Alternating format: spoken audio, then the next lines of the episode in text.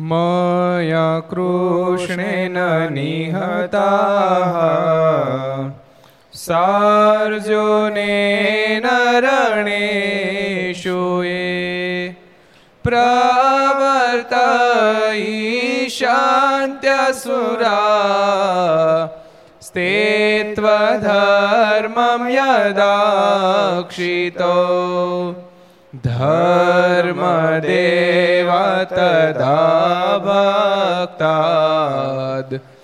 अहं नारायणो मुनिः जानिषे कौशले देशे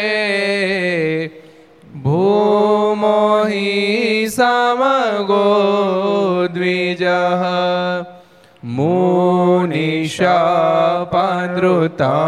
प्राप्ता नृषिंस्तात तथोद्धवम् ततो वीतासुरेभ्यः सद्धर्मां स्थापयान्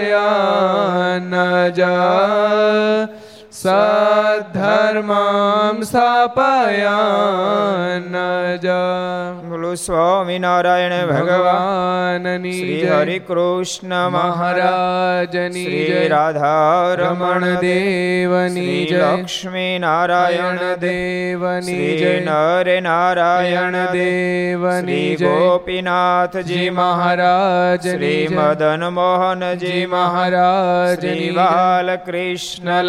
લાલ શ્રી રામચંદ્ર ભગવાન શ્રી કાષ્ટભન દેવ ઓમ નમઃ પાર્વતી પતય હર હર મહાદેવ હર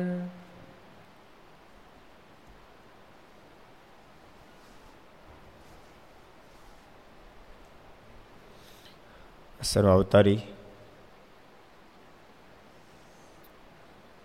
ઈષ્ટદેવ ભગવાન સ્વામિનારાયણના સાનિધ્યમાં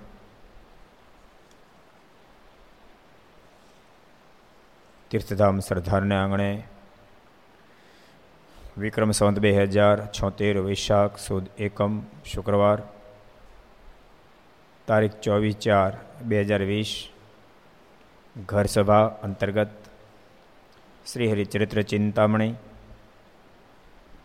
લક્ષ ચેનલ કર્તવ્ય ચેનલ, સરદાર કથા યુટ્યુબ, લક્ષ યુટ્યુબ, કર્તવ્ય યુટ્યુબ યુટ્યુબ વગેરેના માધ્યમથી ઘેરે બેસી ઘર સભાનો લાભ લેતા સર વિદ્યાર્થી મિત્રો. સર્વે ભક્તજનો બધાને જાજે કહીને જય સ્વામિનારાયણ, જય શ્રી કૃષ્ણ, જય શ્રી રામ જય હિન્દ, જય ભારત.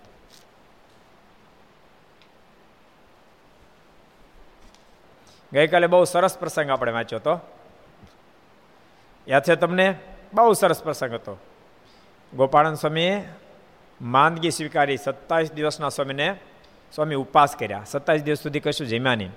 એ વખતે ઉપેન્દ્રાનંદ સ્વામીને રાત્રે એવો અવાજ સંભળાયો કે તમે વડતાલ જાઓ, ગોપાળન સ્વામી બીમાર છે. બાવણું ખોલી જો કોઈ ન હોય એમ ચાર ફેર અવાજ સંભળાયો. અને છેવટે સ્વામીના મનમાં થયું કે નહીં, ચાર ફેર અવાજ થયો માટે મારનો આદેશ છે. એટલે સ્વામી, આવતા હતા વડતાલ, એમાં વચ્ચે ગયા વડોદરા, નિત્યાનંદ સ્વામી મળ્યા. સ્વામીને વાત કરી સ્વામી બીમાર છે. એટલે નિત્યાનંદ સ્વામીએ પોતાના શિષ્યોને સાથે મોકલ્યા અને કેવડાવ્યું કે તમે ગોપાળન સ્વામીને કહેજો કે જમે. અને ભાવાનંદ સ્વામી તથા ધ્યાનાનંદ સ્વામી રઘુજી મારના બાગમાં જેણે ચંદનના લાકડા કાપીને ભેગા કર્યા છે ને ન્યાલકરણ શું કીધું? એને શું કરવાનું? હે? હા, એ તમારે નથી વાપરવાના. નિત્યાન સ્વામી કીધું, હું તમારી પહેલા જતો રહ્યો એ લાકડા તો મારે માટે વાપરવાના છે. આમ આમ આમ કેટલા સ્વતંત્ર હશે તમે. કેટલી બધી સ્વતંત્ર મૂર્તિ હશે.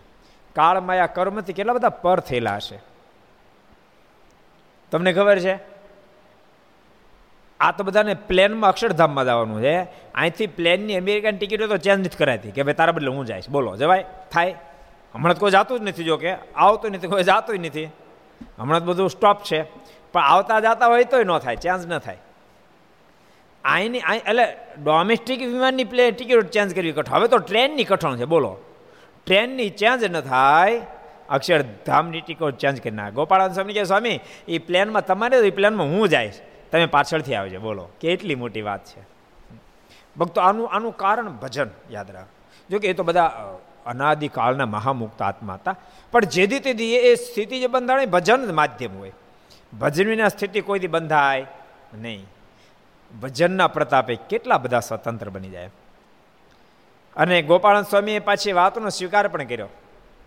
ગોપાળન સ્વામીએ એને શિષ્ય પુરુષાનંદ સ્વામીને કીધું, પુરુષાનંદ રાપ બનાવો. આપણે પીશું. ગુરુદેવ સત્યાવીસ દિવસ સુધી કાંઈ નહોતું આજ કેમ સંકલ્પ થયો? તો કે રાબની ક્યાં કરો? ભોજન હતન કરવું પડશે. કેમ? તો કે નિત્યાન સ્વામીનો સંદેશ આવ્યો છે. હમણાં મારે નથી જવાનું, હમણાં થોડાથી રોકાવાનું છે અને હમણાં નિત્યાન સ્વામી મારી પહેલાં જવાના છે. એવો સરસ પ્રસંગ આપણે ગઈકાલે વાંચ્યો હતો. હવે એક નવો પ્રસંગ જોઈએ. એકવાર સવાંત ઓગણીસો સાતની સાલમાં વડતાલમાં બે સદગુરુ ગોપાળન સ્વામી તથા નિત્યાનંદ સ્વામી સાત માસ સુધી ભેગા રહ્યા હતા. બે ની લગભગ લગભગ સિત્તેર વર્ષની. કારણ કે મુક્તા બેના બેના બેનો શું કે જન્મ સાડત્રીસમાં. એટલે બેની ઉંમર લગભગ લગભગ લગભગ સાડત્રીસના સાત. એટલે કેટલા થાય? કેટલા થાય? હિસાબ કોણ કરે સિત્તેર થાય કે વધારે ઓછા થાય? સિત્તેર સિત્તેર વર્ષની ઉંમર છે. કોણ બે સદગુરુ? ગોપાળાન સ્વામી અને નિત્યાનંદ સ્વામી. આપણે ગઈકાલે વાત કરી હતી કે ગોપાળાન સ્વામી, નિત્યાનંદ સ્વામી બેને એટલો એટલો બધો પરસ્પર પ્રેમ હતો, ખૂબ જ હેત હતું. અને સંપ્રદાયના સાતસો બાર વિદ્વાનોમાં ટોપ લેવલના બંને વિદ્વાન હતા. ભક્તો, બહુ મોટી વાત છે. બે ટોપ લેવલના વિદ્વાનને બેને હેત. નહીતર બે ટોપ લેવલને હેત હોય બહુ કઠણ કામ છે. ત્યાં ઈર્ષ્યા એન્ટ્રી કરે. અને એ તો ઈર્ષ્યાને કોઈ માગ નહોતો. ખૂબ બેને હેત હતું. અને એકબીજા એકબીજાનો મહિમા કેટલો બધો સમજતા હશે? ગોપાળન સ્વામી વચનામૃત સમજાવે વડતાલમાં નિત્યાનંદ સ્વામી એમ કે સ્વામી, વચનામૃત લખ્યા તો ખરા, પણ સમજણ આ જ્યારે આપે સમજાવ્યા. કેટલો બધો ગોપાળન સ્વામી મહિમા સમજતા હશે? તો ગોપાળન સ્વામી પણ નિત્યાન સ્વામી કેટલો બધો મહિમા સમજતા હશે? એક ફેરી એક એક સરસ પ્રસંગ યાદ આવી ગયેલો, કહી દઉં. એક ફેરે વડોદરા ગોપાળન સ્વામી બધા પધારેલા નિત્યાન સ્વામી બધા. એમાં વિદ્યાર્થી સંતો બધા સાથે હતા. નિત્યાન સ્વામી સાથે, વિદ્યાર્થી સંતો બધા સાથે હતા. તો નિત્યાન સ્વામી ઢોલિયા પર બેઠા બેઠા એ વિદ્યાર્થી સંતોને ભણાવતા હતા. ઢોલિયા પર બેઠા બેઠા વિદ્યાર્થી સંતોને ભણાવતા હતા. એમાં શોભારામ શાસ્ત્રી આવ્યા. અને ઢોલિયા પર બેઠા બેઠા ભણાવતા હતા. એ એ તો એને જોયું, પણ પછી જતા જતા રસ્તામાં ને સંકલ્પ થયો કે સ્વામી આટલા બધા રજોગુણી ઢોલિયા પર બેઠા બેઠા આ સંતોન ભણાવે, આ તો શેના ધામમાં જાય? સ્વામીનું કલ્યાણ થાય આવો સંકલ્પ શોભારામ શાસ્ત્રી થઈ ગયો. એમ થયો ને આપણને આજ થઈ જાય. ન થઈ જાય? કહો જી. સંકલ્પ થઈ ગયો. એ ઘેરે ગયા. રાત્રે સ્વપ્ન મહારાજ આવ્યા. ઉપાડીને બે હોટી જીકી મહારાજ કહે, શોભારામ, તું મારે નિત્યાન સ્વામીને હંમેશા ભલામણ આટલામાં તને સંકલ્પ થયો? ઢોલિયા પર બેઠા બેઠા ભણાવતા ત્યારે તને સંકલ્પ થઈ ગયો? એ તો હોનાના સિંહાસન બેસે ને તો ઓછું છે, એવડા મોટા સાધુ. તને ખબર છે કે? તને શરમ નો આવી આવો સંકલ્પ કરતા? કાલ પાછો જાજે, માફી માગજે. એનો તો થાશે તો હજારો લાખોનું કરી નાખશે, પણ તારું અટકી જાય જો પાછો જઈને માફી નહીં માગતો. અને શોભારામ શાસ્ત્રી ધૂજી ગયા. અને હોટી મારીને ફૂમકાવાળી હોટી હતી. એમાં હોટી મારીને એક ફૂમકું તૂટી ગયેલું. એ મારતી વખતે એને દેખાણું, એક ફૂમકું તૂટ્યું. જાગૃત થયા ને તો ખરેખર તૂટેલું ફૂમકું પડ્યું હતું. અને ઓલું શું કહે ભરોળો હતો. હોટેવારી ભરોળો હતો. એટલે આ પડી ગઈ અને શોભારામ શાસ્ત્રી મંદિરે આવ્યા. ગોપાલ સ્વામી મળ્યા. અને સ્વામીને પહેલાં દંડ કરીને સ્વામી પાસે માફી માગી. સ્વામીને કે સ્વામી, મને સંકલ્પ નિત્યાન સ્વામી કાલે ઢોલી આપણે બેઠા બેઠા ભણાવતા હતા આવો સંકલ્પ થઈ ગયો. અને મહારાજ આવીને મને હોટી મારીને માફી માગવા માટે મોકલ્યો છે. તે સ્વામી, આપ સાથે હાલો મને બીક બહુ લાગે છે. કે ગોપાળન સ્વામી કહે, શોભારામ, તમે નિત્યાન સ્વામી પ્રત્યે આવો સંકલ્પ કર્યો? તમને આવો સંકલ્પ થયો કેમ? નિત્યાનંદ સ્વામી તો સિજમારોના અંગરૂપ છે. હાલો તમારે હારે આવું. અને ગોપાળાનંદ સ્વામી, શોભારામ શાસ્ત્રી સાથે નિત્યાનંદ સ્વામી પાસે આવ્યા. નિત્યાનંદ સ્વામીને પગમાં પડી, દંડવડ કરી, શોભારામ શાસ્ત્રી માફી માગી. અને માફી માગીને કહે કે સ્વામી, મને માફ કરજો. અને પછી પોતાનો જે સંકલ્પ થયો હતો એ કીધો કે મને આવો સંકલ્પ થઈ ગયો કાલે તમે ઢોલિયા પર બેઠા બેઠા ભણાવતા હતા. તે સંકલ્પ થયો કે સ્વામી સ્વામી ધામમાં જશે કેમ એમ? સ્વામીનું કલ્યાણ થશે કેમ? ત્યારે નિત્યાન સ્વામી કે, ભલામણા, તે આવો સંકલ્પ કર્યો. અરે, મારા કલ્યાણની ક્યાં વાત કરી? સાંભળ મને જીવ જંતુ કઢી જાય ને તો એનો મોક્ષ થઈ જવાનો છે. મારા શરીરમાં કોઈ જીવ જંતુ પડે ને તો એનો મોક્ષ થઈ જાય. મારી વાત જેટલા જેટલા સાંભળે એ બધાને મોક્ષ થઈ જવાનો. મારા જેટલા જેટલા દર્શન એ બધાને મોક્ષ થઈ જવાનો. અને તને મારા મોક્ષનો સંકલ્પ થયો? ગાંડાભાઈ શોભારામ શાસ્ત્રી રડી પડ્યા. સ્વામીને માફી માગી દડ કરી સ્વામી એ થઈ ગયો એ થઈ ગયો, આપ રાજી થઈને માફ કરો. સ્વામી કે, મારા મનમાં કાંઈ નથી. અને શોભારામ શાસ્ત્રી રાજી થયા. કે સારું થયું સ્વામી, હવે મારા કલ્યાણમાં ખોટ રહે નહીં. એટલે મારે કહેવાનું કે ગોપાળન સ્વામી ને નિત્યાન સ્વામી પરસ્પર કેટલું બધું હેત હશે એકબીજા કેટલો બધો મહિમા સમજતા છે અને ભક્તો મહિમામાં સુખ આવે. યાદ રાખ, મહિમા જાય, એનાથી સુખ ભેગું જતું જ રહે. ભગવાનનો મહિમા ધર્મકુળનો મહિમા, ભગવાનના સંતોનો મહિમા, ભગવાનના ભક્તોનો મહિમા, એ મહિમાથી સુખની પ્રાપ્તિ થાય છે.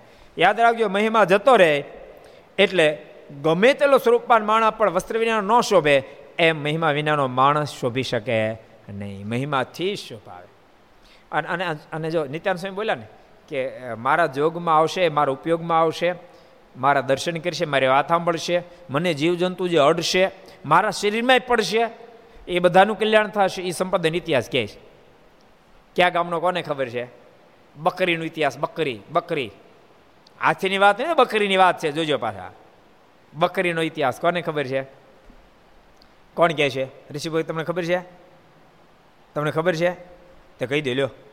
ઊભા થઈને કયો, ઊભા થઈને? આંબા ગામ શું ઘટના છે, કયો?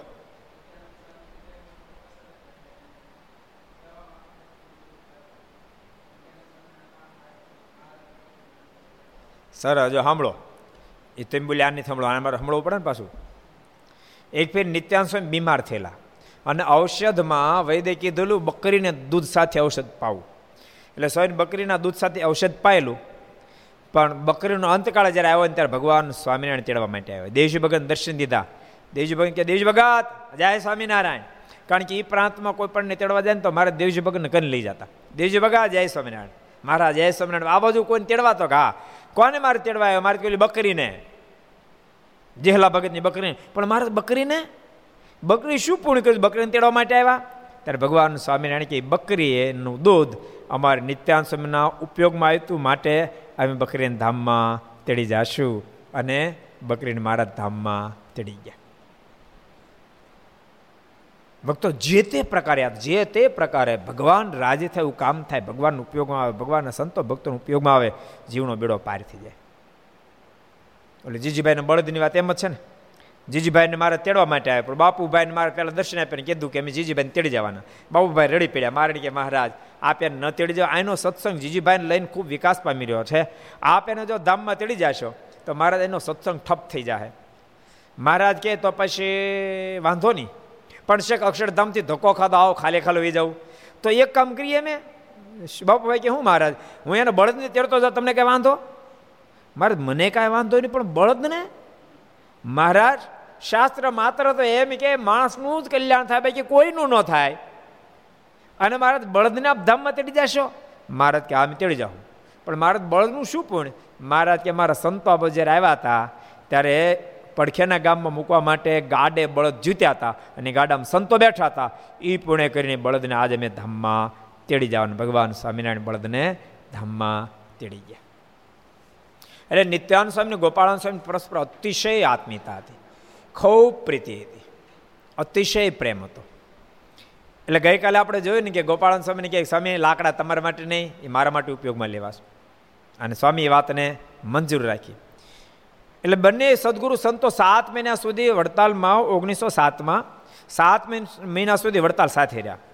પછી અષાઢ સુધી નિમેકાદિશ આવી તે વખતે સભામાં સૌ સાધુ નિયમ લેવા માંડ્યા. ત્યારે નિત્યાન સ્વામી નિયમ લીધું છે, મારે સાધુની પંક્તિમાં નિત્ય પીરસવું. ઓહો, સિત્તેર વર્ષની ઉંમરે. નિયમ લીધું કે મારે રોજ સંતોની પંક્તિમાં પીરસવા જવું. તે વખતે ત્યાં ગામ બોટાદના શેઠ ભગો દોષી તથા ત્યાંના બીજા પાટીદારો બેઠા હતા.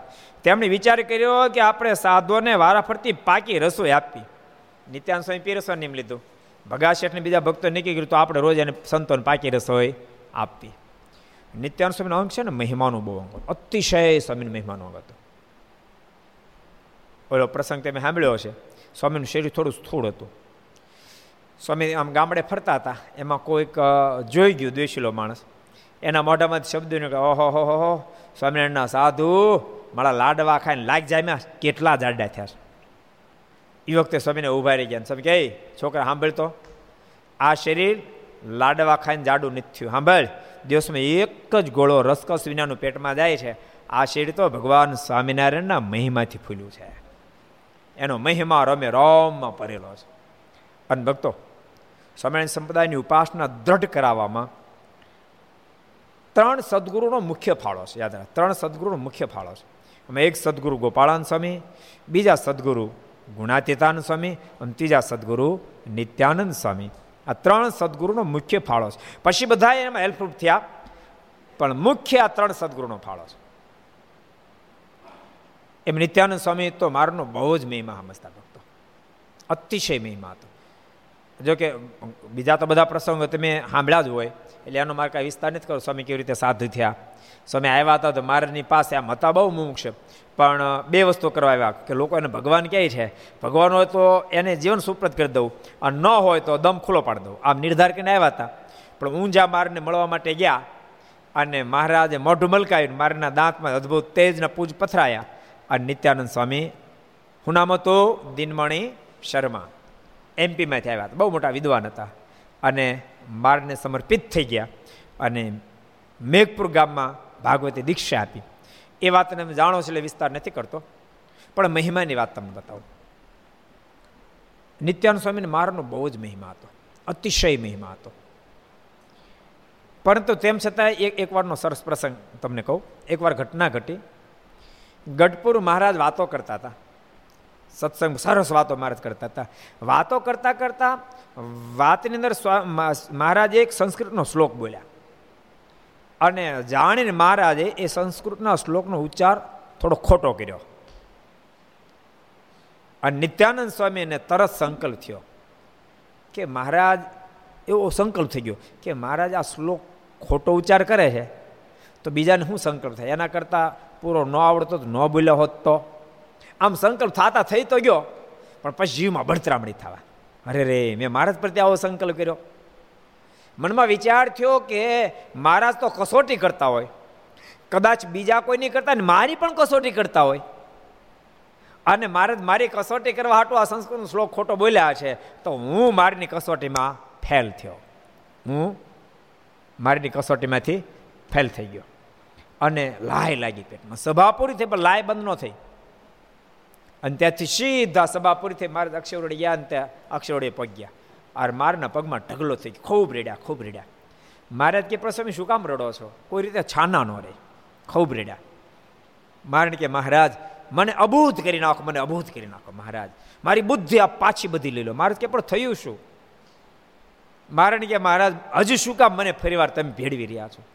એક વાર તમે ભૂલ કરી, બીજી વાર શું કામ મારી પાસે ભૂલ કરાવો કૃપાનાથ તમે તો થઈ થવાની બધી જાણો, આપ તો સર્વોપરી ભગવાન છો.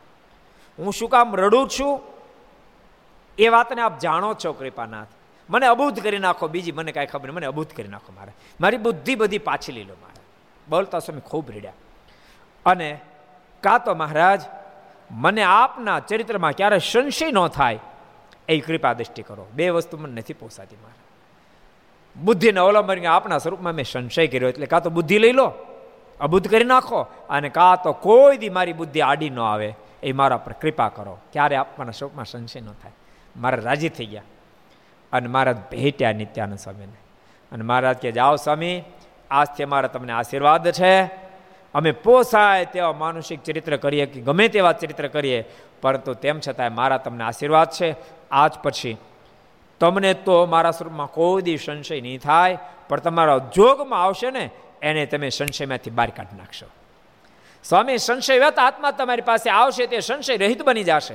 સ્વામી, તમને મારા સુખનો એવો દ્રઢ, સર્વોપરી નિશ્ચય દઢ થશે.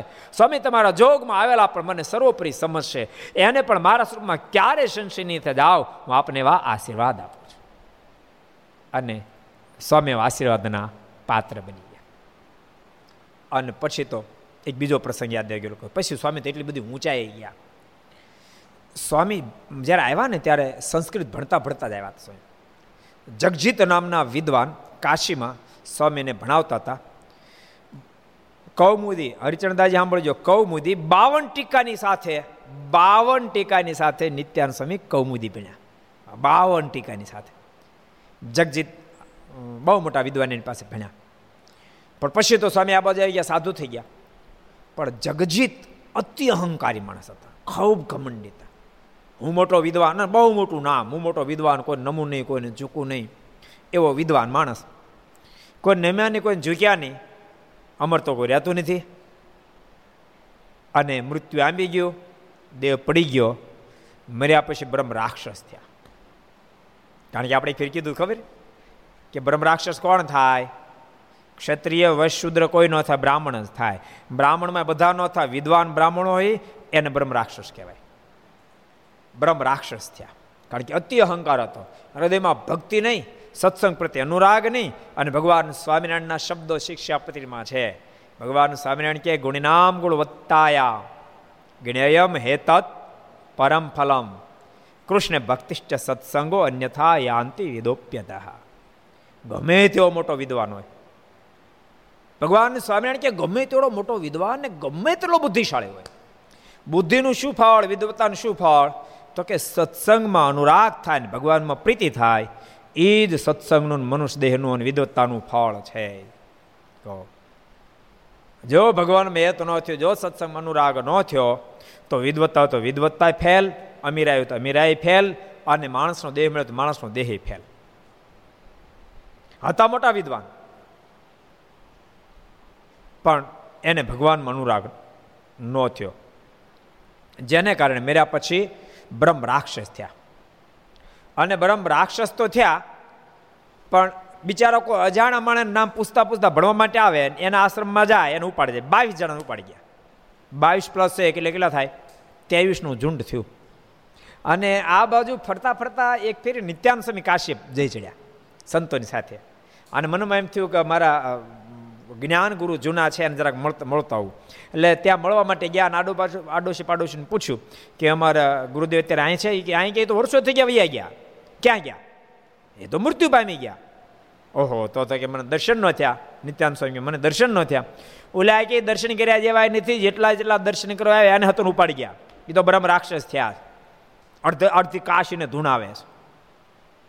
જગજીત જગજીત જ થયા છે કે. માટે તમે મહેરબાની કે પાછા વળી જાઓ. ન તમને હોતે ને વળખશે ત્યારે સ્વામી કે, ના, પાછું ન વળાય હવે. એની પાસે વિદ્યા ભણ્યો છું. એની પાસે વિદ્યા ભણ્યો છું. અને એ એ બ્રહ્મ રાક્ષસીઓનીમાં મારે એને એમાંથી મુક્ત કરાવવા જોઈએ. અને સ્વામી આશ્રમમાં ગયા. આશ્રમમાં જઈ અને સ્વામીએ હાથમાં પાણી લીધું. અને પાણી લઈ ત્રણ ફેરી સ્વામિનારાયણ સ્વામિનારાયણ સ્વામિનારાયણ. ત્રણ ત્રણ ફેરી બોલ્યો ત્રણ ફેરે સ્વામિનારાયણ સ્વામિનારાયણ સ્વામિનારાયણ મહામંત્ર બોલી અને જે પાણી છંટકાર્યું તે તો આકાશમાંથી વિમાનો, આકાશ વિમાન આવી ગયા. અને બધા બાવીસ પ્લસ ત્રેવીસ, ત્રેવીસે ત્રેવીસ, એ પ્લેત્યોનીમાંથી મુક્ત થઈ ગયા અને દિવ્ય દેહને ધારણ કરી વિમાનમાં બેસી અને ભગવાનના ધામમાં આટલી મોટી ઊંચાઈ નિત્યાનંદ ભક્તો, યાદ રાખજો, સ્વામિનારાયણ મહામંત્ર બહુ જ બળ્યો છે, બહુ મહાન છે. પણ સાથે સાથે એમાં આપણી શ્રદ્ધા કેટલી ભળેલી છે? એ પણ કામ આપે. એ પણ કામ આપે. આપણે જેટલી શ્રદ્ધા, બહુ વર્ષો પહેલાં મેં એક ફેરે કીધું જ પણ બહુ વર્ષો પહેલાં એક ડૉક્ટર અમદાવાદમાં એક ડૉક્ટર બહુ મારા મહિમાવાળા. અને મોટા ડૉક્ટર મને મને વાત કરી લગભગ કે ત્રીસેક વર્ષ પહેલાં એને મને વાત કરી હતી. મને કહે, સ્વામી મહારાજ તો મહારાજ છે. મારની શું મોટપની વાત કરું? એ કે, ક્યારેક ક્યારેક અમે ઓપરેશન ખોલી મને ઓપરેશન પેટ કે જાઓ ખોલી ખોલ્યા પછી ધાર્યા કરતાં કંઈક જુદું જ નીકળે. પરસ્યોવાળ દેવું નીકળે. પણ એ વખતે એક જ ફેરી સ્વામિનારાયણ શબ્દ મૂકી શબ્દ બોલી અને એનું ફળ ત્યાં મૂકું કે આમાં મને સૂજ આપો. બે મંત્ર ન બોલું કે બે ફેરી સ્વામિનારાયણ સ્વામિનારાયણ ન બોલું. બે ફેરી બોલીને કામ થાય તો મારું ના મારનો મહિમો સમજો જ ન કહેવાય કે. એક જ ફેરી સ્વામિનારાયણ મહામંત્ર બોલી અને પછી અંદર અંદર દ્રષ્ટિ કરું, તો મને પોતાને બધી વાત દેખાવા મળે અનુસંધાન આવવા મળે. શું જ આવવા મળે? આમ કરે આમ કરે. અને સ્વામી, કદાચ તમને એમ લાગશું કે અહંકારથી વાત કરું અત્યાર સુધીમાં ઠાકોરજી કૃપાથી એક પણ કેસ મારે હાથે ફેલ થયો નથી. ભક્તો, આ મહિમા છે. ઘણા બધા તાળીઓ પડે, ઘણા બધા ન પડે. એટલે એટલો બધો સ્વામીને મહિમા કે જેને કારણે ત્રણ ફેરી સ્વામિનારાયણ સ્વામિનારાયણ સ્વામિનારાયણ મંત્ર બોલી અને જ્યાં પાણી છંટકાર્યું અને તમામ પ્લેત આત્માની મુક્તિ કરી દીધી. ભક્તો, તમને બધાને કહું છું, ખૂબ મારું ભજન કરશો ખૂબ ભજન કરજો. સ્વામિનારાયણ સ્વામિનારાયણ સ્વામિનારાયણ. હમણાં તો હાવ નવરા છો, હાવ નવરા છો. ભજનનું અંગ પાડી દેજો. સંતો પાર્ષદોને કહું છું, અંગ પાડી દેજો. જો ભજનનું અંગ પાડવું પડે, એને એને કંઈ મેળો ન પડી જાય. ભલામણા માવા ગુટકાના વ્યસન પાડવા પડે ત્યારે પડે છે. બીડી પીવાના પાડે તે પડે છે. તો પછી ભજન એમને ક્યાં પડી જાય. એટલે અંગ પાડવું પડે. ભજનના અંગ પાડજો. નક્કી કરજો, આટલા નામ તો મારે દિવસમાં જપવા જ, આટલી માળા તો મારે કરવી જ. અને ભક્તો, સાચું કહું? આ ઘર સભા છે ને, ઘર સભા. તમારા માટે એક બાજુ ગણો તો આશીર્વાદ રૂપ છે. ઘર સભા લગભગ સવા કલાક સુધી ચાલે આપણે. તો સવા કલાકમાં તમે ઘર સભા સાંભળતા સાંભળતા બધેથી વૃત્તિ હંકેલી અને માળા કરો ને સ્વામિનારાયણ સ્વામિનારાયણ સ્વામિનારાયણ. તો પંચોતેર માળા થઈ જાય. કેટલી થઈ જાય? બોલો, આ આમ તમને એમ આપી ઉંમર પણ માળા માળા ફેરવજો તો અશક્ય છે. બહુ અશક્ય માને, કઠણ છે, અશક્ય તો નથી. ધારે પાંચસો ફેરવી માણસ ફેરવતો નથી. પણ કઠણ લાગે છે. આમાં તમે આ જેટલા દેખાવશો એટલા બધાને કહ્યું પચાસ માળા ફેરવો તો બધા એમ કહો, જરા કઠણ પડશે. ફેરવો કોઈ પચાસ પચાસ માળા, કેટલા પચાસ ફેરવો છો? હું સાથ કરો તો. કરો તો મને દેખાય છે. એક ઘનશ્યામભાઈ નીકળ્યા સોની, બોલો. પચાસ માળા ફેરવા બાકી એક નથી ફેરવતા? હવે જો આજથી તમે નક્કી કરો તો? ચાલો ઘર સભા સાંભળતા સાંભળતા આપણે માળા ફેરવી, માળા ફેરવતા ફેરવતા સાંભળવી, તો તમે સિત્તેર પ્લસ પાંચ, પંચોતેર પગી જાઓ. માનો આપણી કથા કદાચ વહેલી આરતી બધું કાઢી નાખો તો સાઠ પાંચ તો ફરે જ. સાઠ પાસઠ માળા ફરી જાય. રોજની સાઠ પાસઠ માળા ફેરવે, આખો દાડો સંસાર વ્યવહારમાં જે મથ્યા હોય, એનો થાક ઉતરી જાય. માણસ જેમ બહાર જાય, પછી ઘેરાને સ્નાન કરે. નથી કે ફ્રેશ થઈ ગયા, એ તો દેહ જ ફ્રેશ થયો. બાકી એક કલાક, હવા કલાક સુધી કથા સાંભળતા સાંભળતા માળા ફેરવો ને, તો દેહ તો ફ્રેશ થઈ જાય, મને ફ્રેશ થઈ જાય ને જીવ હતો ને ફ્રેશ થઈ જાય. સાંભળો બધા ઘર સભા જેટલા આપણે બધાને કહું છું. નક્કી કરજો કે માળા ફેરવતા ફેરવતા ફેરવતા આપણે ઘર સભા રોજ સાંભળવી. ભક્તો, બહુ અવસર ઠાકોર જ રૂડો આપ્યો છે. કેવડા મોટા મારા ત્રણ નામમાં તો મુક્તિ પદ સુધી પહોંચાડી દી. એટલે નિત્યાનંદ સ્વામીને મહારાજનો ખૂબ જ એવો મહિમા હતો, અગાધ મહિમા હતો. મારનો રાજીપો પણ ખૂબ જ હતો. એવા નિત્યાનંદ સ્વામી મહિમા છે એથી કે હું નિયમ લીધું? ચાતુર્માસમાં સિત્તેર વર્ષની ઉંમર નિયમ લીધું, મારે સંતોની પંગતમાં રોજ પીરસવા દઉં. ને તો સ્થૂળ શરીર હતું. સિત્તેર વર્ષે તો શરીર, સ્થૂળ શરીર તો તમને ખબર, સ્થૂળ એટલે થાકી ગયેલું શરીર હોય. તો સ્વામી સંતોને રોજ પીરસવાનો નિયમ લીધો. બોલો. એક એક એક સરસ પ્રસંગ યાદ આવી ગયો લોકો. સ્વામી છે ને જગજીત વિદ્વાનની પાસે જ ભણ્યા હતા. પણ તેમ છતાં અહીં જ્યારે આવ્યા, એની બુદ્ધિ બુદ્ધિ પ્રતિભા જોતા સાથે મારા મનમાંથી હજી સ્વામીને ભણાવવા છે. અને નાંદોલમાં સ્વામીને ભણવા માટે મોકલ્યા. પુરુષોત્તમ ભટ્ટને ત્યાં, નિત્યાનંદ સ્વામી ભણવા માટે મોકલ્યા. પણ સ્વામીની પ્રતિભા જોતાની સાથે પુરુષોત્તમ ભટ્ટના આમ ખાંગા થઈ જાય. મનમાં વિચાર થાય આ કોઈ માણસ છે? આ આ ભણનાર ખરેખર માણસ છે? હજુ તો પુરુષોત્તમ ભટ્ટ પાઠ આપે. જતા પહેલા સ્વામી પાછો મુખપાઠ કરીને તરત પાછો આપી દે. ઓલે હમણાં કાંઈ મુખપાઠ બીજું કાંઈ નહીં, એમને પાછો આપી દે. પુરુષોત્તમ ભટ્ટના મનમાં ક્યારેક ક્યારેક સંકલ્પ થઈ જાય. આ કોઈ આ કોઈ મનુષ્ય નથી. આ કોઈ દેવ આ ધરતી પર આવ્યા લાગે છે. અને મનમાં વિચાર થાય કે અત્યારે મારે શિષ્ય બની મારી પાસે ભણે છે, પણ ખરેખર તો આ મારા ગુરુના ગુરુ બને એવા સમર્થ છે. જોત જોતામાં તો અનેકવિધ શાસ્ત્ર સ્વામી પારંગત બન્યા. અને પારંગત બની અને સ્વામી મહારાજ લોયા બિરાતા સીધા લોયા પધાર્યા. મહારાજ પાસે દંડ પ્રણામ કર્યા ને મહારાજને કીધું, મહારાજ, આપની આજ્ઞાથી હું ભણીને આવ્યો છું આટલા બધા શાસ્ત્રો ભણી લીધા છે. મહારાજ, લગભગ ભણવાની બધી વિદ્યા જે કાંઈ કહેવાય એ બધી પૂરી થાય છે. મહારાજ બહુ રાજી થયા. રાજી થઈને મહારાજ કહે કે તમે ભણીને આવ્યા છે, જરા કસોટી કરી લઈએ મહારાજ કસોટી કરી, સાંભળજો કસોટી મારે મહારાજ કહે, તમે જ્યારે ભણીને આવ્યા છો, તો અમે તમને પ્રશ્ન કરીએ કે ભાગવતનું, શ્રીમદ ભાગવતનું તત્વ સિદ્ધાંત શું છે અમને કહો. ભાગવતનું તત્વ સિદ્ધાંત મને કહો. એ વખતે નિત્યાન સ્વામી કે, મહારાજ, આપની કૃપાથી મને જે સમજાવણ છે, એ ભાગવતનું તત્વ સિદ્ધાંત આપને કહું. કૃપાના સાંભળો, ભાગવતનું તત્વ સિદ્ધાંત એવો સમજો છું કે ભગવાન તત્વ એવું છે, આપ એ લેવલ, આપનું એ લેવલ છે.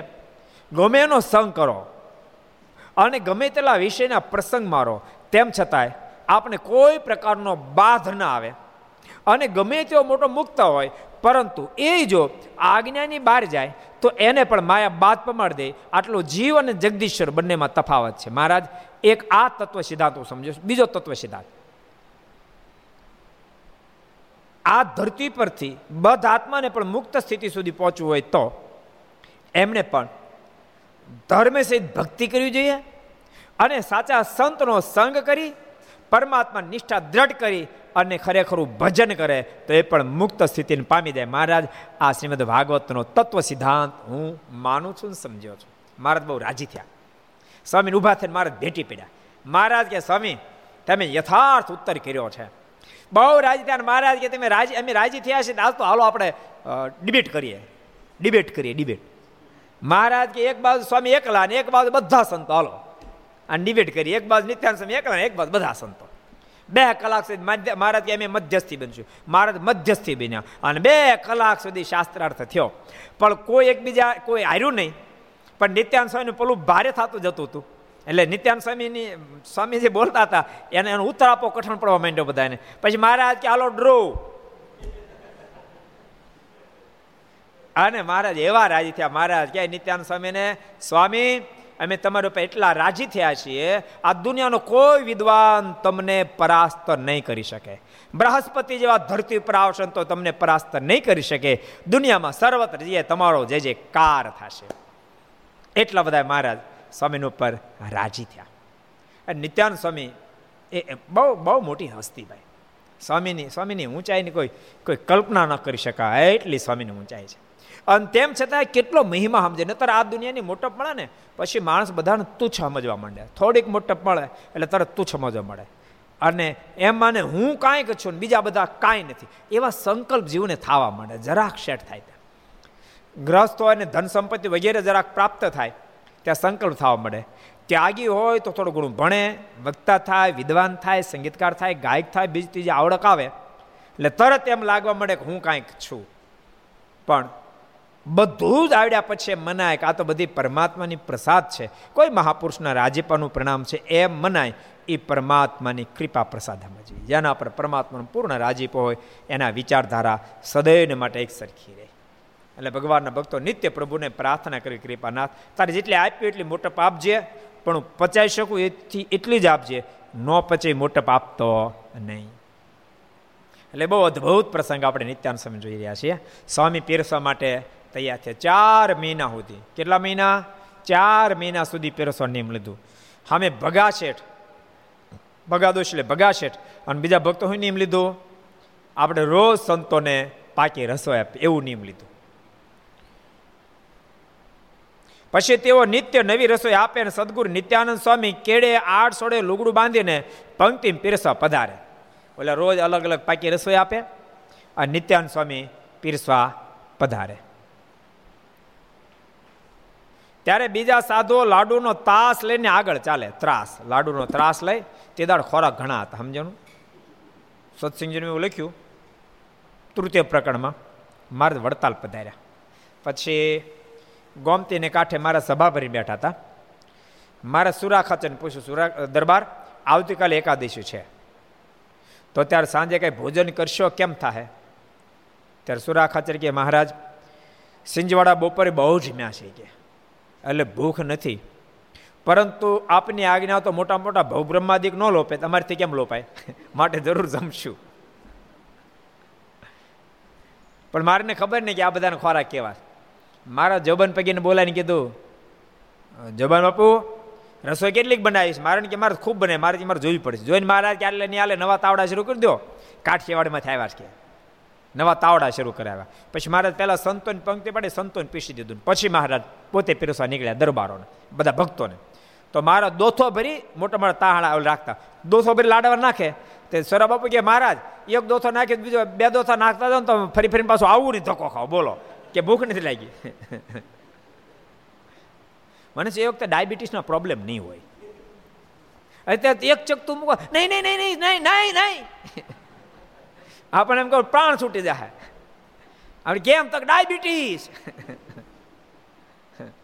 તે દાડે ઠાકોરજીની કૃપાથી ડાયાબિટીસ કોઈ નહોતા.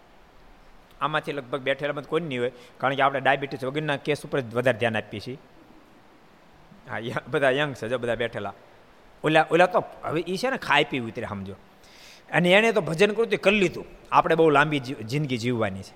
અને એ તો ખરેખરું ભજન કરી મારના ધામમાં પોગે એ એ કેટેગરી પ્રાપ્ત કરી લીધી. એટલે એ એ હવે કદાચ કથા સાંભળે તો ભલે, ન સાંભળે તો એને વાંધો નથી, પણ આપણે ખાસ સાંભળી પડે છે. એટલે મહારાજ કહેવાનો મતલબ એ વખતે ખોરાક બહુ મોટા હતા. અને હોજરીઓ પણ પચી જાય. કારણ કે ખેતી પ્રધાન વસ્તુ હતી. માણસો મહેનતનું કામ કરતા. એથી કરીને પચી જતું બધું. હવે તો હું ઓફિસમાં બેઠા બેઠા મોટા ભાગના કામ કરવાના. એસી તો જ્યારે પરસો ન વળે, અને એ એસી કામ કામ કરે, પણ પૂરી જેવડી બે રોટલી ખાય, તો સાંજે પાછું કે મળું, પચ્યું નથી લાગતું કે પેટમાં આફરો થઈ બે રોટલી ખાધી હતું ઉલા તો ચોવી ઉલાળ જાય બાર દું ચોવી. તો સાંજે પાસે કે જોજો, કઠિન પાસે રોટલા બનાવજો એમ કે. એટલે મા સ્વામી મોટો ત્રાસ લઈને એક સંતો લીધો અને સ્વામી પીરસો માટે નીકળ્યા. ત્યારે બીજા સાધુઓ લાડુનો ત્રાસ લઈને આગળ ચાલે ને સ્વામી તેમાંથી લઈને પીરસતા જાય. ત્રાસ ના ને સ્વામી ખૂબ ભરી ભરીને આપતા જાય બધાને. એવી રીતે સ્વામીએ તે વખતે ચાર માસ સુધી પંક્તિમાં પીરસ્યું હતું. ભક્તો યાદ રાખજો. તમારા મનમાં થશે તો તે બધા સાધુ સ્વાદ્યા બહુ છે ને ચાર ચાર મહિના સુધી લાડવા ખાતા નહીં નહીં, અને હું સ્વાદને લેવા દેવા કોઈ સંબંધ નહોતો. એ તો નિત્યાન સ્વામી જેવા મોટા સંત પીરસ માટે આવે છે. એથી કરીને એ લેતા હતા અને જમતા હતા એ તો બધા દોસ્ત થકી પાર થઈ ચૂક્યા હતા. એને મતે તો લાડવો શું અને રોટલી શું? ભગવાન સ્વામિનારાયણ આજ્ઞાથી રસકસ વિના દિવસમાં એક જ ફેરી ગોળો ખાય. એટલી મોટી ઊંચી સ્થિતિવાળા હતા. ને તો પાછા આપણે આમાં સંકલ્પ કરી બેસીશું પાછા. અને જે હું સંકલ્પ કરે કાંઈ નક્કી નહીં મેં કદાચ એક ફરી પ્રસંગ કીધો તો બહુ સમય પહેલાં મૂળ દેશમાં ઘટના ઘટી. પચાસ સાઠ વર્ષ પહેલાંની વાત છે. એ ખરેખર આ ભજનિક સાધુ હતા. પણ એક દાડો કોઈક હરિભગતના રૂડાને માટે સ્વામી તો પત્ર આખું લાડવાનું ભરી મળ્યા જમવા. એમાં કોઈક જોઈ ગયું. એના મનમાં સંકલ્પ થયો, ઓહો, સાધુ આખું પથ્થર ભરીને લાડવા ખાય. ત્યાંનું તો શું થશે? અને સંકલ્પ થયો. સ્વામી સમર્થ સાધુ હતા. સંકલ્પ જાણી ગયા. સ્વામી મોઢામાં છે, એ ગાંડિયા હું સંકલ્પ કરશો? હું નથી ખાતો, આ તો હું ઠાકોરજી જમાડી રહ્યો છું. અને ઓલો ઘેરે પગે પહેલાં ગાંડો થઈ ગયો. પણ સ્વામી બોલ્યા, એ ગાંડિયા, હું સંકલ્પ ત્યારે બીજો હરિભગત પડખે સાંભળતો એને ખબર એલો ગાંડો થઈ ગયો. એને ખબર પડી કે ગાંડો થવાનું કારણ. સ્વામી બોલ્યા એ ગાંડિયા, આને જ કીધું તું. એટલે આનેથી કાંક સંકલ્પ થયો હશે. એટલે એને તો એ તો હાવ હાવ સરખું થઈ ગયું, તેને તો દૂધ પાક જવું. હવે એને એને બીજું કંઈ હતું નહીં. પણ બધા મનાવી, એટલે લઈને એને સ્વામી પાસે સ્વામી પાસે માફી મંગાવી. અને સ્વામી રાજી થયા માથે હાથમાં સ્વામી કે મારા મનમાં કાંઈ નહીં એટલે હાદો થઈ ગયો. એટલે ભક્તો, આ બધી વાત બહુ બહુ અટપટી છે. માટે જે મુમુક્ષે પોતાનું કલ્યાણ ઈચ્છવું એણે પોતાના જન્મમાં કોઈ પ્રકારની ખોટ ન રહે, એના માટે સાવધાન બની મંડી પડવું. એવું ભજન કરવું મારે, એવી આજ્ઞા પાડવી ખબરદાર બનીને. મારે રાજી થઈ જાય. ભગવાનના સંતો, ભક્તો જે મળે રાજી થઈ જાય. એક એક તલતલ જેટલી આજ્ઞા પાડતા, તેમ છતાં એક લેશ માત્ર અહંકાર નહીં યાદ રાખ. લેશ માત્ર અહંકાર નહીં કદાચ રોજની સો બસો માળ ફરતી હોય તો એક લેશ માત્ર અહંકાર નહીં ઠાકોર ધનાદ કાપ્યું હોય અને વર્ષે બે પાંચ કરોડની સેવા કરી નાખતો એનું લેશ માત્ર અહંકાર નહીં એમ માનું બધી ભગવાનની કૃપા એને પરિણામ બધું થાય છે. એમ માની કરશો તો મોક્ષમાં કોઈ પ્રકારની કચાશ રહેશે ને મારા સુધી સહજમાં પહોંચી જવાશે. એટલે સ્વામી તો બહુ મોટા સાધુ છે.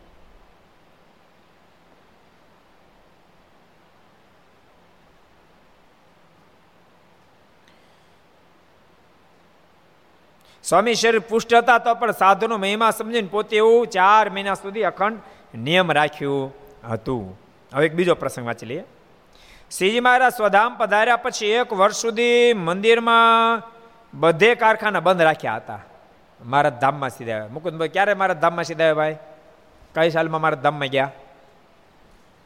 મુકુંદ ભગત. અઢારસો છ્યાસીમાં મહારાજ ધામમાં ગયા. એક વર્ષ સુધી બધા કારખાના, બધા મંદિરો બધું જ બંધ રહ્યું હતું. કારણ કે મારા ધામમાં સીધા આવે ત્યારે અતિશય સમાજ આખો શોકમાં ડૂબી ગયો હતો. કારણ કે ભગવાન ભગવાન આ લોકમાંથી વિદાય લઈ ગયા. અને ભક્તો પાસે બહુ નાની ઉંમરે મારા રહ્યા. ઓગણપચાસ વર્ષ એટલે યુવાન કહેવાય, યુવાન. ઓગણપચાસ વર્ષે મારા લોકમાંથી વિદાય લીધી અને મારને જોઈ જોઈને જ પાંચ હજાર જણાએ સંસાર છોડી દીધો હતો. પંદરસો પંદરસો સ્ત્રી ભક્તો સંસાર છોડીને સાંખ્યોગી થયા હતા. હજારો લાખોની સંખ્યામાં હરિભક્તો મારના વચનને જીવનને ટૂંક ટૂંક કરતા હતા. એ, એવા પ્રેમને પ્રગટ કરનારા મારા જ્યારે વિદાય લીધી, ત્યારે સંતો ભક્તોએ સહન નથી કરી શકેલા. બહુ દુઃખી હતા. જો કે મહારાજ ભક્ત બહુ દુઃખમાં ડૂબી જાય ત્યારે દિવ્ય સ્વરૂપે દર્શન આપતા હતા. દાદા ખાચરને બેઠકે દર્શન આપ્યા. જ્યાં ગઢપુરની બેઠક છે, ત્યાં જ્યારે ગયા ત્યારે દર્શન આપ્યા. અને સદગુરુ ગુણાતીતાન સ્વામીને પણ રસ્તામાં આવતા ધરો જોઈ ગયા ધોરિયાને કાંઠે સંકલ્પ થઈ ગયો. અરે રે, આ ધરોને પાણી જીવન પ્રાણ બનાવવાનું છે. જો પાણી હુકાઈ જાય, ધરો હુકાઈ જાય ત્યાં ધરોને પાણી વાળું એટલે મને મારા વાલા નહીં મારદ ગયા પછી દેહ ટેક્યો આટલો સંકલ્પ થયો સ્વામી પૃથ્વી પર પડી ગયા. પણ મહારાજે દિવ્ય દર્શન આપીને કીધું, સ્વામી, અમે તો ક્યાંય ગયા નથી, અમે તો સદૈવ સત્સંગમાં વિચરણ કરશું. બ્રહ્માનંદ સ્વામી પણ મારણ વીરમાં જ્યારે વ્યાકુળ બન્યા ત્યારે ગોપીનાથજી મારણની સ્વરૂપમાંથી પ્રગટ દર્શન આપ્યા. એટલે પણ તેમ છતાં સમુદાય બહુ જ વ્યાકુળ હતો. એક વર્ષ સુધી કોઈ કશું જ કામ કર્યું નહીં. એક વર્ષ સુધી બધા મંદિરો એમને અટકી ગયા. એક વર્ષને અંતે સદગુરુ ગોપાલ સ્વામી અને મોટા મોટા સંતો, આચાર્ય મારે બધા સાથે મળે નક્કી કર્યું છે કે આપણે મંદિરના કામ અધૂરા પૂરા કરીએ. પણ જુનાગઢનું મંદિર અધૂરું હતું, તે પૂરું કરવા સારું. નિત્યાન સ્વામીના શિષ્ય પવિત્રાનંદ સ્વામી આદિ ઘણા સંતો લઈને સદગુરુ ગોપાળન સ્વામી જુનાગઢ ગયા હતા. જો અહીંયા નિત્યાનંદ સ્વામી ગોપાળન સ્વામી ફરીવાર બેના પ્રેમની પ્રતિકૃતિના આપણે દર્શન થાય છે. ગયા છે ગોપાળન સ્વામી, પણ નિત્યાન સ્વામીને શિષ્યો સાથે સેવામાં ગયા એટલે અહીંયા બેના જોડાણ બંનેની એકતાના દર્શન આપણને થાય છે. ને ત્યાં જઈને શિખરનું કામ પૂરું કરી દીધું. ત્યાં જાય ગોપાલ સ્વામીની સાથે રહી અને નિત્યાન સ્વામીના શિષ્ય પવિત્રાનંદ સ્વામી વગેરે રાત દાડો લાખ્યા, લાગ્યા અને એક વર્ષમાં મંદિરનું અધૂરું કામ પૂરું કરી દીધું. ને ઘુમટનું કામ ચાલતું હતું તે વખતે પવિત્રાનંદ સ્વામી પાલખ ઉપરથી પડી ગયા હતા. ને વાગ્યું હતું, પણ મહારાજ રક્ષા કરી ને પગે વાગ્યું હતું ત્યાં થોડા દિવસ પાટો બાંધાવો પડ્યો હતો. ને પગ સાજો થયો તો પણ જરા ખોટ રહી ગઈ હતી. ભક્તો, જો આ કેવી કેવી કેવી બધી પદ્ધતિ? જોયું? એક બાજુ ગોપાળાનંદ સ્વામી, યાદ રહે, એક બાજુ ગોપાળાનંદ સ્વામી, એ વડતાલ બિરાજતા હોય, બાપુ સાહેબ ગાર્દી, મારીને પકડવા માટે આવ્યો હોય, અને મારીને કહે સહજાન સ્વામી, મારે હવાલે થઈ જાઓ. બોલતા પોતાનું ખડક કાઢ્યું. એ મેરા કટ શસ્ત્ર હે, નહીં તો આપકા ધડ ઓર મસ્તક અલગ કરેગા. આટલા શબ્દ સાંભળતાની સાથે મહારાજ માળા કાઢી અને ગોળ ગોળ ફેરી. મહારાજ કહે, તેમાં એ આપકા કટશાસ્ત્ર એ મારા બ્રહ્મશાસ્ત્ર. બોલતા ઉછાળીને ફેંકી અને સ્વામિનારાયણ શબ્દ જ્યાં બોલ્યા તો માળાના પારામાંથી સ્વામિનારાયણ સ્વામિનારાયણ સ્વામિનારાયણ નાદ નીકળવા માંડ્યો. ચારે બાજુ સ્વામિનારાયણ સ્વામિનારાયણ સ્વામિનારાયણ થવા માંડ્યું. બાપુ સાહેબ પણ સ્વામિનારાયણ સ્વામિનારાયણ સ્વામિનારાયણ કરવા માંડ્યા. અને પછી જાગૃત થયા. અને મારાના પગમાં ભોખોભોખ પડ્યા. અને પછી એને સંકલ્પ થયો મારે મારીની પૂજા કરવી. કેમ પૂજા કરવી? એટલે મહારાજે ગોપાલ સ્વામીને સામું જોયું કે બાપુ સાહેબને મારી પૂજા કરવી છે, તો વ્યવસ્થા કરો. તો એમ લખ્યું કે ગોપાલ સ્વામી વડતાલથી લાંબો હાથ કર્યો. તો શેક શ્વેત દીપમાંથી પૂજાની સામગ્રીનો આખો થાળ લઈ લીધો. અને અહીંયા પવિત્રાન સ્વામી નીચે પડ્યા. તો હાથ લાંબો નહોત કરી શકતા. પણ ભક્તો, આ આ દુનિયામાં આવે ત્યારે એ ટાઈપનું બધી સિસ્ટમ હોય છે. કે ક્યારેક દિવ્યતા દેખાડે, ક્યારેક ન પણ દેખાડે. ક્યારેક ઉની આંચ પણ ના આવવા દે. અને ક્યાં એ, જેથી કરીને ભક્તો પરંપરાની અંદર પણ જીવાત્માને મહિમા સદૈવ માટે જોડાયેલો રહે. નહીં તો મંદિર યાર કરતા હોય તો ભગવાન રૂપિયા ખૂટે, ભગવાન રૂપિયા ખૂટે, બ્રહ્માંડ સ્વામી રૂપિયા આટો રડે એટલા ભલા માણા અબજો બ્રહ્માંડો જેને એક રોમાં ઉડતા ફરે એમ કહો તો નાના કીધા કે મારને, એને શું રૂપિયા ખૂટે? પણ તો આપણને શીખડાવવા માટે આ બધી લીલા પાક છે. આને આપણે લીલા જો વ્યવસ્થિત સમજવા બેસી અને સમજાય હૃદયમાં, તો આપણને આઠું જામ આનંદ આનંદ આનંદ વર્તે રાખે. એટલે બહુ અદ્ભુત પ્રસંગ આવ્યો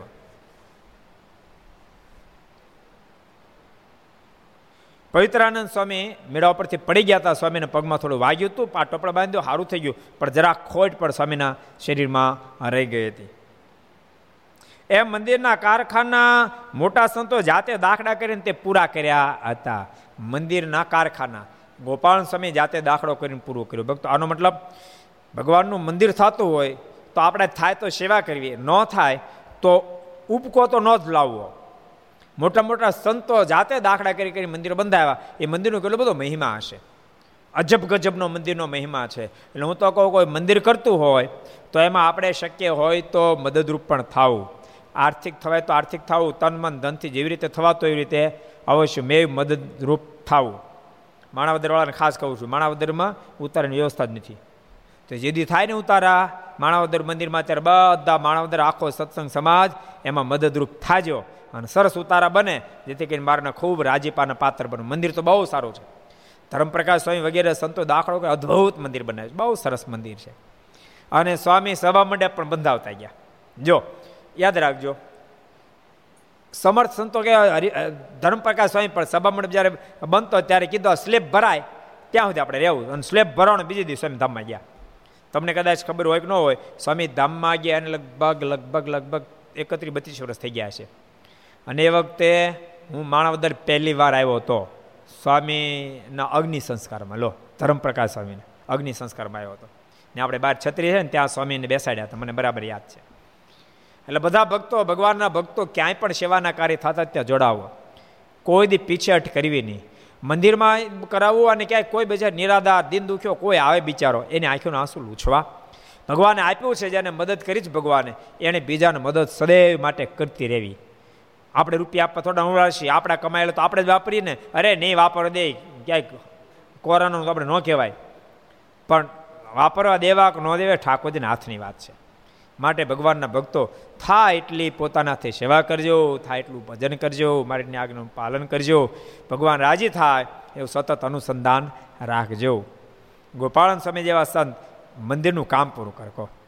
સંપ્રદાયનો પ્રસિદ્ધ પ્રસંગ છે ને સિદ્ધાંત સ્વામી મારા ગોપાળન સ્વામી પૂછ્યું કે, અત્યારે મારા શેમાં બહુ રાજી છે? તો ગોપાળન સ્વામી કે અત્યારે કોઈ મંદિર બંધાવે, એના પર ભગવાન સ્વામિનારાયણનો પૂર્ણ પ્રમાણમાં રાજીપો છે. અને એથી કરીને સિદ્ધાનંદ સ્વામી કાર્યાણીનું મંદિર બંધાયું. અને મંદિર કરતા કરતા સમય જાતે જ્યારે સેવા કરતા, પાયા ખોદતા, તે દાડે મને જેસીબી નહોતા. હતા હા, નહોતા. એટલે જાતે મંદિરના પાયા ખોદતા હતા. ઉનાળો અને શરીર આખું પરસેવાથી રેબજબ થઈ ગયેલું. માટી ઉડ્યું ડસ્ટ, એટલે શરીરે લાગેલી, મારે ભેટી પડ્યા. મહારાજને સ્વામી કે, હા, મહારાજ, મારે શરીર તો બધું આ કાદો લાગેલો છે. માટી લાગેલી. મારે ત્યાં માટી નથી, આ તો અગર ચંદનનો લેપ છે એમ કહીને મારે પેટ્યા હતા. એટલે ભગવાનના ભક્તો અંગ પાડજો, હું તો એમ કહું, તમે ઘર સભા જ્યારે સાંભળો છો ને, ત્યારે તમારા બાળકોમાં પણ આ સંસ્કાર રેડજો કે બેટા, પોતાના હાથે સારા કામ કરવા. કોઈ નિરાધાર દિન દુખ્યો તેને મદદરૂપ થવું. અત્યારથી ટેવ પડાવી. મંદિરે જાઓ ને તો તમારે, તમે રૂપિયા લઈને હાથમાં આપવા. લે બેટા ગલા પેટીમ નાખ. કોઈ ભિક્ષુક આવ્યો તો એ છોકરાને કહેવાય, લે બેટા, એને આપતો જા. એવી એને ટેવ અત્યારથી પડાવી. ક્યારેક ગૌશાળામાં લઈ જવા? એને કે, લે બેટા, ઘાસ લેવાનું, આ ગાયને આપ, પોતાનું ખરીદવાનું, હો. બારોબાર આપી દેતા નહીં. સાંભળો, પોતાને ખરીદવાનું. ખરીદીને ગાયોને ઘાસ ખવડાવવાનું. આવા જીવનની અંદર આદત, શ્રેષ્ઠ આદતો પડાવજો. એ બાળકોને ભલે માળા ફેરવતા ન આવડે તો પૂજામાં પડખે બેહરી અને માળા આપે લે બેટા ફેરો જેવી ફેરવી. એ એ ખોટી ફેરવતા ફેરવતા સાચી ફેરવા મળશે નતર પછી ટેવ જ નહીં પાડો. તો નહીં પડે. એક તો એસી વર્ષ દાદા મેં કીધું મેં કીધું, દાદા, પૂજા કરો છો. મને કહે, સાહેબ, પૂજા કરી તો માળા ફેરવી પડે આમાં? માળા તો ફેરવી જ પડે ને. મને કહે, સાહેબ, પણ મને માળા ફેરવતા નથી આવડતી. એસી વર્ષ દાદાને માળા ફેરવતો નથી આવડતી. બોલો. એ ક્યારે નહીં આવડી હોય? કોઈ હાથમાં લીધી જ નહીં હોય. એટલે ભગવાનના ભક્તોએ આ બધું શીખવું જોઈએ. સવારમાં બાળકોને સ્નાન કરાવો. એને એને ભલે પૂજા ન કરતો, હાવ નાનો બાળક તિલક ચાંદલો કપાળમાં કરી દો. ન તો છે ને, ક્યારેક ક્યારેક શરમ મારી નાખે છે. શરમનો માર્યો, માણસ તિલક ચાંદલો કરતો નથી. તિલક ચાંદલો કરવો જોઈએ, તમને લાગે સામાન્ય લક્ષ્મણ રેખા સામાન્ય લાગતી હતી. લક્ષ્મણજી એમાં જાનકી ફરતી રેખા દોરી આવ લીટો લાગતી હતી. પણ લંકેશ્વરી રાવણ જેવાની તેવડ નહોતી, એ લીટાને ઉલ્લંઘી શકે. ભલે સાગરને માપી લેતો હતો કૈલાસની બાથમાં લઈને હચમચાવી શકતો હતો ભલે વરુણ આવીને પાણી ભરી જતા હતા, વાયદેવ ભલે વાસુદેવ કરી જતા હતા દેવતો ભલે અને ત્યાં નોકર બની અને પગ ચંપી કરી જતા હતા. આટલી તાકાત હતી, પણ લક્ષ્મણજીના એ પગની રેખાને લીટાણ ઉલ્લંઘીની અંદર પગ મૂકવાની રાવણની તેવડ નહોતી. એમ યાદ રાખજો, કપાળમાં તિલક ચાંદલો રૂપી રેખા આવશે ને, તો એ રાવણ કરતાં તમાકુ, ગુટકા, માવા, શરાબ, સરસ મોસપીના મોટા રાવણો છે. કપાળમાં તિલક ચાંદલો આવશે, તો એને ઉલ્લંઘન કરી અને તમારી પાસે આવવાની કોશિશ કરશે નહીં. માટે અવશ્યમેવ પૂજા પાઠે કરવા અને તિલક ચાંદલો પણ અવશ્ય મેં કરવો જ જોઈએ. આપણે ભગવાનને રાજી કરવાના છે. એટલે એવું તિલક ચાંદલો કરવો. અને ઘર સભાવાળા જે અહીંયા આવો ને, આમાં મને ખબર નથી પડે તમે કેટલા, કારણ કે સવારમાં તો ખબર પડે કેટલા પૂજા કરે, કેટલા નથી કરતો. આપણે કહેવાય થાય, આમાં કોક કોકને ન હોય શું થાય ખબર? હવે બપોરે નાવા ગયા તો ન કર્યો હોય. પણ જે ભક્તો યાદ રાખજો, પૂજા પાઠ કરે છે અને દિવસમાં સ્નાન કરવા જતા હોય ત્યારે ભૂસાઈ જાય. પણ હું તો કોઈ એક્સ્ટ્રા એક તિલક ચાંદલો રાખવાનો. ભૂસાઈ ગયો પાછો કરી લેવાનો. એવું ભાષ્યમાં લખ્યું, યાદ રાખજો, ભાષ્યમાં એવું લખ્યું છે, તિલક ચાંદલાવીને એક સેકન્ડ પણ ન રહ્યો, એક સેકન્ડ પણ ન રહ્યું. તમારા મનમાં થાય નાયન બાથરૂમ કે લેવો, એમ નથી. એમ એમ ભાષ્યમાં લખ્યું કે બાથરૂમમાં જાઓ ત્યાંથી તમે તિલક ચાંદલા સુધી પહોંચો, ત્યાં સુધી તમારે પાણીનો કરી લેવો. ત્યાં સુધી પણ આખો દી નહીં. પાણીનો કરી લેવો, પણ તિલક ચાંદલો તુરંત પછી કરી લેવો, તિલક ચાંદલા વિના ન રહેવું, એવો આદેશ છે. માટે ભગવાનના ભક્તો એ બધા આદેશને ઝીલજો. પરિવારમાં બધા ઘર સભા સાથે બેસીને સાંભળજો. એકબીજા ખૂબ પ્રેમથી ઘર, ઘરની અંદર જરાક ઓગણીસ પણ હોય ને, બીજું જાજુ તમે ન કરો તો મોઢું મલકાવાની આદત પાડી દેજો. જેને મોઢું મલકાવાની આદત પડી જાય, યાદ રાખજો, મોઢું મલકાવતા જેને આવડી જાય, એને બધું ઓટોમેટિક સેટિંગ થઈ જાય, કાંઈ કરવું જ ન પડે. મોઢું સાડે તોબડા જેવું રાખો તો તમે, તમારા શત્રુ વધતા જાય. પણ મોઢું મલકાવો તમે હસો, એટલે ઓલા થોડું ઘણું હોય તો એ લેડગો થઈ જાય. અને બધું સરસ થઈ જાય. માટે ભગવાનના ભક્તો એવી રીતે પરિવારમાં વર્તજો, જેથી અમારના ખૂબ રાજીપાના પાત્ર બનો. એ શબ્દોની સાથે આ પ્રસંગ અહીં પૂરો થાય છે. ભક્તો, ખરેખર જેમ સરકારે આપણા માટે એક અદ્ભુત નિર્ણય લીધો એમ, દેશ અને દુનિયાના ડૉક્ટરો પણ પોતાની જાન સામે જજમી રહ્યા છે. માનો બીજા દુશ્મન તો સામે આવતા તો આપણે ખબર એક બાદ છટકી જાય. પણ આમાં તો ખબર પડે એમ નથી. કોરોનાગ્રસ્ત બનેલા દર્દીને સાજા કરવા માટે રાત દાડો દાખલો કરી રહ્યા છે. પોતાની જાન સામે જજુમી રહ્યા છે. આપણે બધા ડૉક્ટરો માટે પ્રાર્થના કરશું કે ભગવાન બધાની રક્ષા કરે. અહીંયા આપણા જ વિદ્યાર્થી છે નીરવ લાઠે એમના બેનને સુરત હોસ્પિટલની અંદર કોરોના ગ્રસ્ત દર્દીની સેવા કર્યા પોતે ડૉક્ટર છે.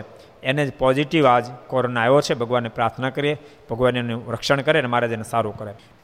સાથે સાથે ભક્તો, લાખોની સંખ્યામાં કોરની અંદર મૃત્યુ પામેલા આત્માની મહારાજ સદગતિ કરે અને લાખોની સંખ્યામાં જે કોરાના રોગની અંદર ગ્રસ્ત છે, એવા દર્દીઓની પણ ભગવાન રક્ષા કરે અને બાકીના તમામનું ભગવાન રક્ષણ કરી ભગવાનની પ્રાર્થના સાથે આવો. એ શબ્દની સાથે આપણે પાંચ મિનિટ ભગવાન નામની ધૂન કરીએ. સ્વામી નારાયણ નારાયણ નારાયણ સ્વામી નારાયણ નારાયણ નારાયણ સ્વામી નારાયણ નારાયણ નારાયણ સ્વામી નારાયણ નારાયણ નારાયણ. સ્વામી નારાયણ સ્વામી નારાયણ સ્વામી નારાયણ સ્વામી નારાયણ. સ્વામી નારાયણ સ્વામી નારાયણ સ્વામી નારાયણ સ્વામી નારાયણ સ્વામી નારાયણ નારાયણ નારાયણ સ્વામી નારાયણ નારાયણ નારાયણ સ્વામી નારાયણ નારાયણ નારાયણ સ્વામી નારાયણ નારાયણ નારાયણ સ્વામી નારાયણ સ્વામી નારાયણ સ્વામી नारायण स्वामी नारायण स्वामी नारायण स्वामी नारायण स्वामी नारायण स्वामी नारायण स्वामी नारायण नारायण नारायण स्वामी नारायण नारायण नारायण स्वामी नारायण नारायण नारायण स्वामी नारायण नारायण नारायण स्वामी नारायण સ્વામી નારાયણ સ્વામી નારાયણ સ્વામી નારાયણ સ્વામી નારાયણ સ્વામી નારાયણ સ્વામી નારાયણ સ્વામી નારાયણ સ્વામી નારાયણ નારાયણ નારાયણ સ્વામી નારાયણ નારાયણ નારાયણ સ્વામી નારાયણ નારાયણ નારાયણ સ્વામી નારાયણ નારાયણ નારાયણ સ્વામી નારાયણ સ્વામી નારાયણ നാരായണ സ്വാമി നാരായണ സ്വാമി നാരായണ സ്വാമി നാരായണ സ്വാമി നാരായണ സ്വാമി നാരായണ സ്വാമി നാരായണ സ്വാമി നാരായണ നാരായണ നാരായണ സ്വാമി നാരായണ നാരായണ നാരായണ സ്വാമി നാരായണ നാരായണ നാരായണ സ്വാമി നാരായണ നാരായണ നാരായണ സ്വാമി നാരായണ നാരായണ നാരായണ സ്വാമി നാരായണ നാരായണ നാരായണ സ്വാമി നാരായണ നാരായണ നാരായണ നാരായണ